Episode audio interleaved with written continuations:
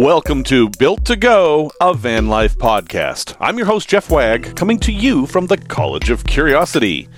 This time in episode 41, we're going to talk about winterizing your van. And by that I mean winterizing your van so you can keep using it. We'll also talk about a code scanner and why it's something you might want to carry with you, a tale from the road about an odd Kansas couple, a product review of the Solar Bag Camp Showers, and a place to visit that is the Garden of the Gods. Welcome back, everyone. Thanks for being here. Before we get started, just a quick note I, I have a friend named Matt who happens to share the same taste in clothing and suitcases that I do. And he also happens to own an e tool. Again, an e tool is an entrenchment tool, it is a type of folding shovel issued to military people. He used his actually in the military to do a number of different things. And he wanted me to share with you a caution. And that is that the modern e tools, the ones that fold into three pieces, basically, have these collars that need to be tightened. And if you don't tighten those collars properly, bad things can happen, such as fingers can be cut off. So if you do have an e-tool and you plan to use it, make sure those collars are very, very tight. So thank you for that, Matt. We really appreciate the safety tip there because fingers are rather important. This time we're going to talk about winterizing your van. And okay, this is a fairly common topic this time of year, but I want to focus on winterizing your van so that you can keep using your van. See, in the RV world, a lot of people put their RVs away for the winter and they winterize it. And to them, that means they can't use it anymore. And basically, all it entails is draining all the water, maybe removing the batteries and bringing them indoor, and then running propylene glycol, aka pink RV antifreeze, through all the drains and faucets and everywhere that water might gather. Now, you can certainly do that in your van. There's nothing stopping you, but it does rather limit the use of your van. And I don't think van life people are the kind that want to put their vans away, especially if you're full time, obviously. So let's talk about things you can do to get your vans ready for winter. The very first thing you should do is stop concentrating on the back of the van. I mean, I understand that in the van life world, if you like search on YouTube for a van tour, they almost never open the hood. It's like it doesn't even exist. It's like, oh yeah, there's all that engine stuff up front that makes the van go. But look what I did in the back. Look how my bed floats from the ceiling or whatever. But when winter's coming, you really need to focus on the engine. You need to spend some time under there and make sure everything's in good shape. If you break down in the summer, it's an inconvenience, perhaps a major one. But if you break down in the winter, especially if you've chosen to go somewhere remote, it is a potentially life threatening situation. You can survive if it's 100 degrees out as long as you have water. But if it's 0 degrees out, Fahrenheit, negative 16 or so Celsius, you are in trouble. You are in danger of dying. So, your vehicle's ability to move is key to your survival. Super important. So, what types of things should you look at under the hood? First, you want to make sure your antifreeze is in good shape. They sell these tools, they're like $4. They're little plastic reservoirs with a bulb and a little tube, and you stick the tube in the radiator. When it's cold, suck up some antifreeze, and it will tell you the condition of your antifreeze. Very good thing to do just to be sure everything's good there. And now, a quick note on antifreeze. I've already used the word antifreeze a few times in this episode, and you may be thinking, well, there's antifreeze in the back and there's antifreeze in the front. Are those the same thing? No. Let's clear up this thing right now. In automotive engines that are liquid cooled, or as they say, water cooled, there's a radiator and there's a bunch of hoses, and then there's a water pump, as they call it. And there's no water, it's antifreeze that's in there. And automotive antifreeze is made of a chemical called ethylene glycol. Ethylene glycol. It has a very particular smell that you may have smelled if you've ever overheated, and it's usually a bright green color, but it isn't always. They've started making it out of different colors. In my van, it's actually blue. It looks like windshield washer fluid, which annoys me. It's important to know that automotive antifreeze is poisonous. It is bad to put in anything other than your engine. Don't use it for anything else. And don't leave it laying around. If you drain your own radiator and flush it or whatever, do not leave bowls of ethylene glycol laying around because animals like it. They drink it, they think it tastes good, and then they die horribly. That's ethylene glycol. Now, with all that scary stuff, you might be thinking, well, why am I putting antifreeze in my water system in the back of the van? Well, that's where we have to pay close attention because the pink RV antifreeze, again, it's not always pink, it usually is, is propylene glycol, not ethylene, propylene. And if you don't know anything about chemistry, those two things probably sound exactly the same, but they are worlds different. The only thing they have in common is that they don't freeze. Propylene glycol is safe to drink. Now, you don't want to drink it. I'm not recommending that you drink it. You will probably have some intestinal issues if you do drink it.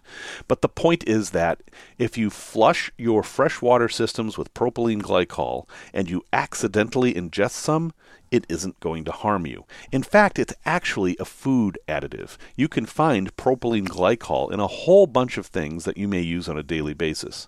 But it's not appropriate to put in your engine because it doesn't withstand the same temperature range that your automotive antifreeze does. Depending on how your rig is set up, you have to make a choice if you're going to live in your van in the winter. You have to make a choice of keeping your van warm all the time or keeping it safe from freezing. So here's an example of how that works. If you live and work out of your van all the time, if you are always in your van, as some people are, then you're going to have a heat source. I recommend the cheap Chinese diesel heaters as being the most effective, cheapest, and most reliable heat source in the winter. This episode isn't about that, but whatever, you have a way to heat your van. That's good because that heat that's going to keep you warm is also going to keep your tanks and pipes and water system warm. If you wish to go that route, I strongly recommend two things. One, make sure your build has good insulation because it's going to come into play a lot to keep your vehicle warm in the winter. Number two, make sure you have a plan if something goes wrong. Here's the danger. Let's say you're using the, the cheap Chinese diesel heater and then you run out of fuel well, it's going to get very cold in your van. And things are going to freeze, and that's bad, especially your water system. Your big water tank, if it freezes, it's usually not the end of the world. Most plastics that are used for water tanks are designed to expand a little bit. Yes, you could burst it, but in my experience, the five gallon jerry cans I use that I got at Walmart, they can freeze solid and are just fine. The real danger is in your faucet, water pump, and things that have small amounts of water in them that, when they expand, can cause serious damage. You can destroy your faucet very quickly if it goes below freezing and you haven't winterized it. So, if you're going to do the warm van option, you have to have a plan to keep it warm all the time. Now, for me, that doesn't work because I'm not in my van all the time. And it may not work for you. Let's say that you are living in your van, but you also have a job that you go to and it's an in office job. Well, then you're leaving your van in the parking lot and it's going to freeze unless you leave the heater on. And yes, you can do that with the cheap Chinese diesel heaters or any heater with a thermostat. You can do that. But again, you have to plan for failure because if your battery dies or you run out of fuel, it's going to freeze back there and things are going to break and be bad. So, in the cold during the day, warm during the night, method of winterizing that I use, I simply change how things work in my van. I winterize my faucet and my drain. Because in my van, I've got a sink with a faucet, very simple setup.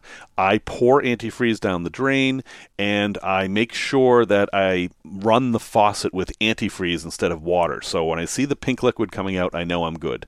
Then I turn the faucet off and I basically don't use it all winter long. Yeah, this, this isn't convenient, but it works. In the van, I keep a gallon jug or so of fresh water and I make sure that that doesn't freeze. That means if I go somewhere, like if I go into the office for the day, which I don't, but I'm suggesting that maybe you do, I bring that gallon of water with me. That water will always stay warm, but the rest of the van's going to get cold. Now, I do use the drain in the van in the winter. I will use that water from that jug as I would normally. Say I wash dishes in the sink, which I will do. I will drain that water into the holding tank I have. Now, my holding tank is a collapsible water jug, it can stand freezing with no problem. But I also don't have to worry about that because every time I leave the van or every time I know the van is going to freeze, I pour a little bit of antifreeze into the drain. A little bit, half a cup. It doesn't have to be much. That's enough to keep me going in the winter. I have everything I need. Now, I don't have a large supply of water, obviously. I'm dealing with a single gallon of water, so I need to be able to refresh that frequently. But hey, it's a gallon of water. Worst case scenario is I would have to go to the grocery store every day and get a jug of water. It's doable. And you can even buy those three gallon jugs too. It's you have to figure out your own circumstance and how much you want to carry stuff around. But the key is that your drinking and washing water will never freeze, and you have to have a plan for that. And if you're going into an office every day, it's easy. Just bring it with you. Now, there's more things we do in the van than just drinking water and washing with it. We also may have a toilet, like a cassette toilet. Well, we don't want that to freeze either. So we fill it with washer fluid. Now, you can use the pink propylene glycol RV antifreeze, but it costs more than washer fluid. Winter washer fluid has a high concentration of methanol in it, and it will protect your toilet from freezing too. I used it all winter. Last winter, it works fine. It doesn't harm the seals or anything, and the antifreeze just ends up going into the wastewater, and then it's disposed of the same as you would anything else. I mean, this is not the nicest water in the world. Having a little bit of methanol in there isn't going to harm anything because you are only discharging this into appropriate places. This isn't something that's going to end up in the environment without being treated. Now, if you have a composting toilet, you have a different problem. Composting works by an action where there are microorganisms interacting with your waste that process will slow down, and that can be a little bit of a worry. But the real issue is if you have a urine diverter, your urine freezing, because when that freezes, it can burst, and then you're in rough shape. Very simple solution for that is add a bit of RV propylene glycol antifreeze in there, or even a little bit of washer fluid, either or. The trick, though, is that a lot of people with composting toilets will dump their urine basically out in the wild, which is normally fine in small quantities. But now you've introduced some antifreeze and maybe some washer fluid. Propylene glycol, I think, is probably better for the environment, but in truth, the methanol is going to evaporate very quickly. So, anyhow, just making you aware, you can make your own choices. That said, as long as your engine is running, you always have an emergency source of heat, and I would ask that you focus on that. And there's a lot more to talk about with winterizing your rigs. You need to check your air pressure, you need to make sure your wipers are in good shape, blah, blah, blah, on and on and on. But for this episode, I just wanted to point out there are two different methods of using your van in the winter. The one I use, I feel like, is a little bit more robust, but it's not as convenient, and I basically shift how I use the van in the winter, but I keep using it. Tech Talk! So, I have talked before about my ScanGauge 2 OBD2 scanner basically it's like this. In most modern vehicles those built after 95 or so there is a port under your steering wheel somewhere. It's called the onboard diagnostics port and we're up to version 2 now. So i'm going to talk specifically about version 2 which has been around for a long time it tells you what's wrong with your car. Basically, this thing interprets your check engine light. That's that's what it does. Your check engine light comes on, and this thing has all the data. Now, you may want to carry a scanning tool with you so you can fix these things yourself because oftentimes they're very simple. In older cars, for example, if your gas cap was loose, a light would come on in the dashboard. And that light could mean your engine is destroyed or your gas cap is loose. It's the same light. What it means, you didn't know until you took it to a mechanic and they ran the scanner tool and they told you, oh, your gas cap is just loose. That'll be $100. You can figure this out yourself. If you get an inexpensive scanning tool, I mean, they have them at Harbor Freight for like $20. You don't have to spend a lot of money on this. It works like this the light comes on, you plug it in, you read the code, and then you basically Google the code. That's it.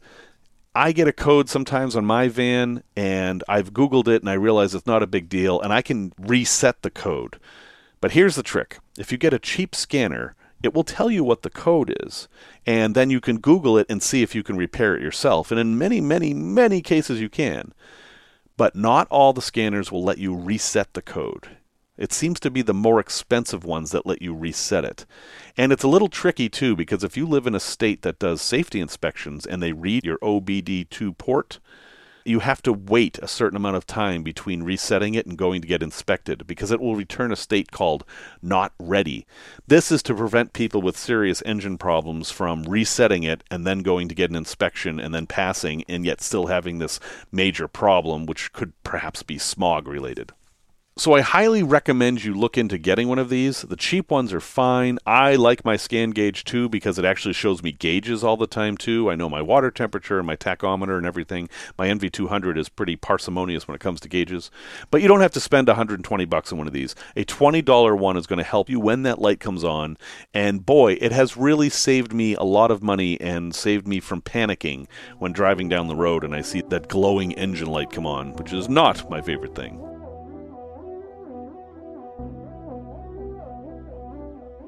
Tales from the road. So I was just recently in Kansas, as it happens. I just did this really uh, interesting trip where I had people tell me where to go. And they told me to go to Topeka to look at a place called Truckhenge, which I may talk about later. But I found this really nice free camping spot on Lake Clinton, or is it Clinton Lake? It's one of those.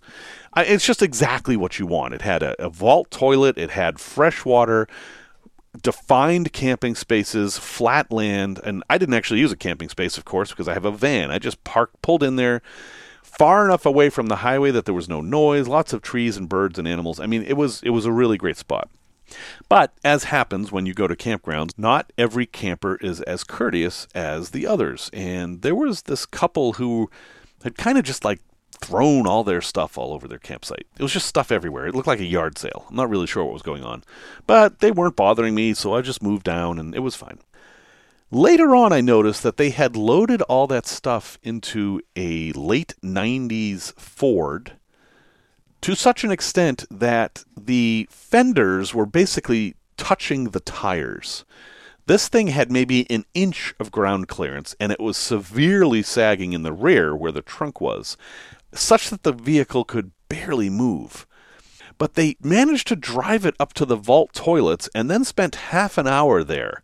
Now, vault toilets are functional, but they're not the most pleasant places to be, so I'm not exactly sure what was going on there, and I didn't inquire to find out.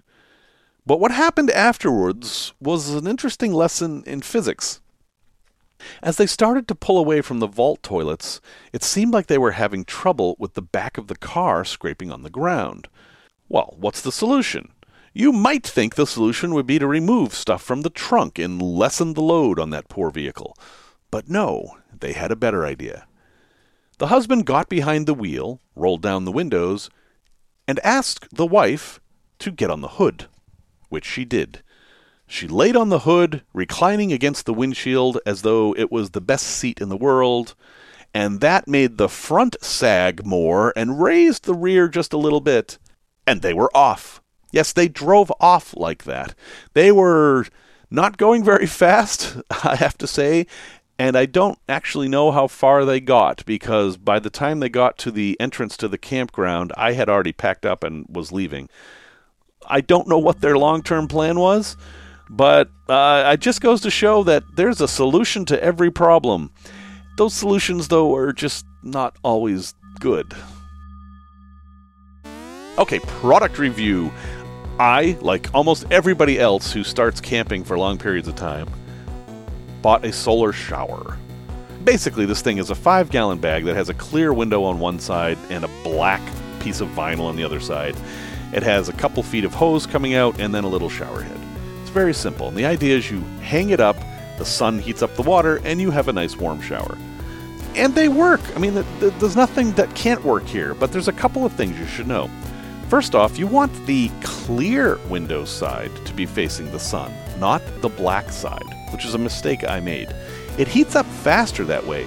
The infrared rays will actually penetrate the clear plastic and then get absorbed by the black plastic, but only after passing through the water. So the water is absorbing some heat as this happens, and then it kind of bounces around in there. It seems a little counterintuitive, but you're not trying to heat up the plastic, you're trying to heat up the water. So having the rays go through the water before they get to the plastic actually makes sense. And it can take a couple hours to get a reasonable water temperature, but you can. You can make water that is too hot to use with this thing. The problem I have with this system, other than you know, basically you're stuck with taking a shower between 10 and noon, it's the way the shower works.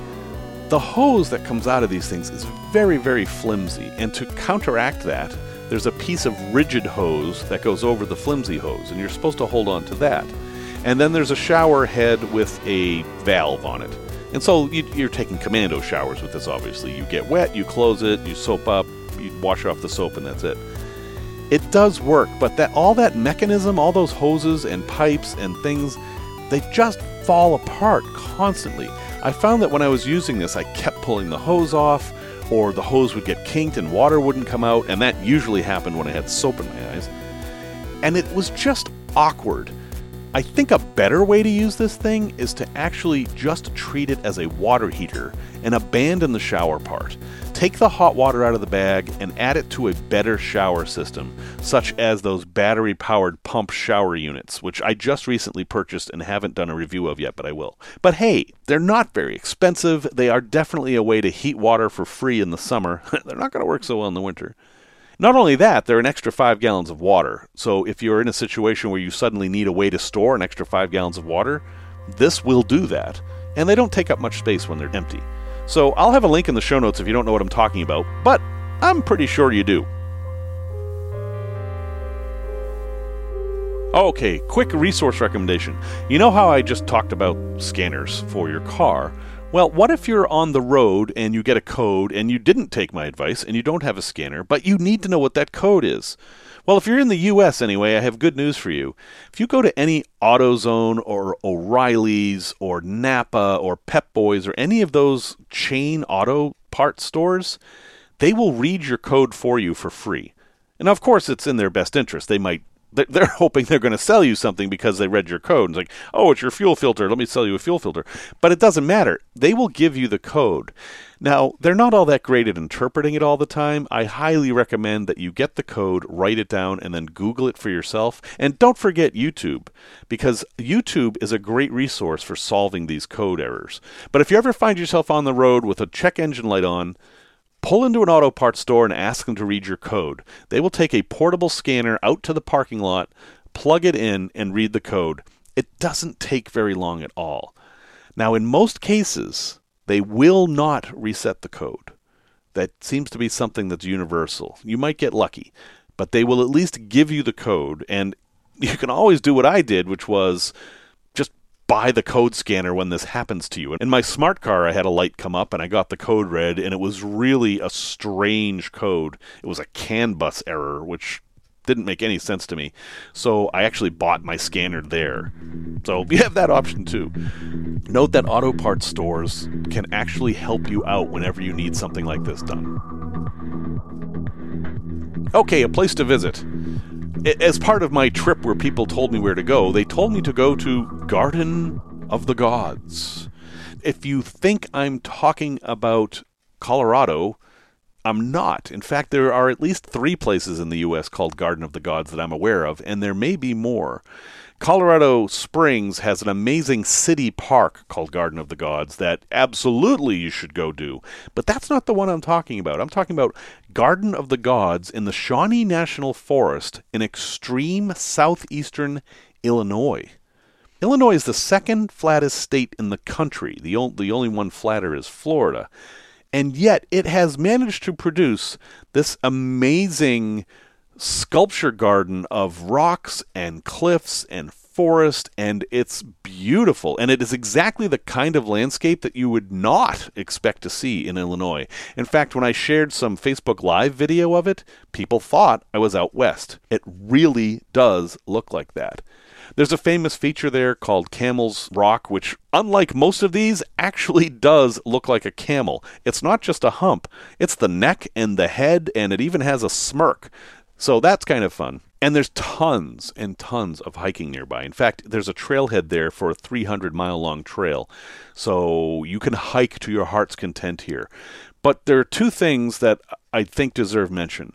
One is that this is not a difficult place to get to.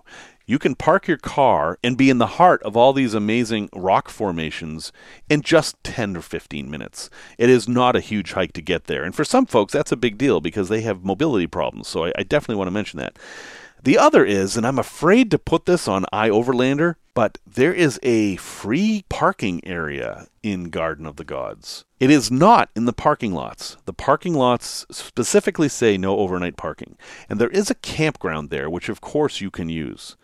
But there's also the trailhead. There is a large parking area, and overnight parking is explicitly permitted. Now, it doesn't say whether or not you're supposed to be in your van or not, but who's going to ask? The idea is that people will park their cars here and go hiking for the weekend and then come back and get their cars. So, what's to say you're just going to live in your van there for that night? I'm not going to tell anyone. It's a good sized parking area, but it's one that could easily overflow. So, I'm afraid that if this, this site gets too broadly broadcast, it's going to be ruined. But I totally could have stayed there easily in, in the middle of the forest with no problem at all. And there are toilets nearby, and there's fresh water nearby, and 8 million different hiking options. So if you're ever in southern Illinois, uh, if you're in St. Louis or Louisville, Kentucky, or Evansville, Indiana, any one of those places, Garden of the Gods is within reach. And it made me happy to live in Illinois knowing that there was such a beautiful place here. Unfortunately, it's about as far away as you can get from Chicago in Illinois. It's five and a half hours drive and I think it's worth it. Okay, some very quick van news here. I've got three pieces for you. Number one, the Canadian border is now closed until October 21st. If you were hoping to go up to Canada to catch some fall colors, you're probably not going to be able to this year if you live in the U.S. And this is, of course, because of the pandemic and how the U.S. hasn't managed to get a handle on it yet. Another thing I wanted to mention is that there is this startup called Vanly, V A N L Y, and they have a website called vanly.app, A-P-P. They don't appear to have an app, at least I haven't been able to find it. But the concept is this it's Airbnb for people who want to park their vans somewhere with permission. So let's say you lived in the country and you had a big long driveway. You could offer your driveway up on Vanly and people could pay to park there and that's it. That's all there is to it. And some offer water, some offer electricity, and some of them even offer like sewer services. It's basically people creating their own little campgrounds in their yards. It's still catching on. I only noticed three places in the state of Illinois. There are more out west where camping is much more common. And they vary from simply a place to park to a full campsite. Prices vary. The cheapest I saw was about $10 a night, and that went up to like $60 a night for some of the fancy sites. Personally, I think the price point needs to be lower because people in vans don't expect to have to pay to park at night. I think $5 would be a better starting point. But it's a brand new idea, and hey, I'm anxious to see how it goes. Last bit of news it's the end of an era. Dodge has stopped making the Grand Caravan. 2020 is its last year. This was the invention of minivans in the US. Yes, I know Volkswagen had microbuses before, but the minivan was something a little bit different. But that's it. No more. No more Grand Caravans. They've been around for 36 years. Chrysler will still produce minivans, though. They're still going to have the Pacifica and the Voyager, which is, they're basically the same thing. But that's it, folks. If you have a 2020 Grand Voyager with the stowaway seats, you have the last year that they're going to be made. Well, folks, thank you very much for listening to this episode 41. Music, as always, is by Simon Wagg. And based on my last week's experience where I had a great time, I can heartily recommend that you have somebody else tell you where to go. It puts you in this frame of mind of exploration. You will find stuff that you can't find any other way, and it's impossible to be disappointed because you have no expectations. So give it a try. And remember until next time what Aristotle said To appreciate the beauty of a snowflake, it is necessary to stand out in the cold.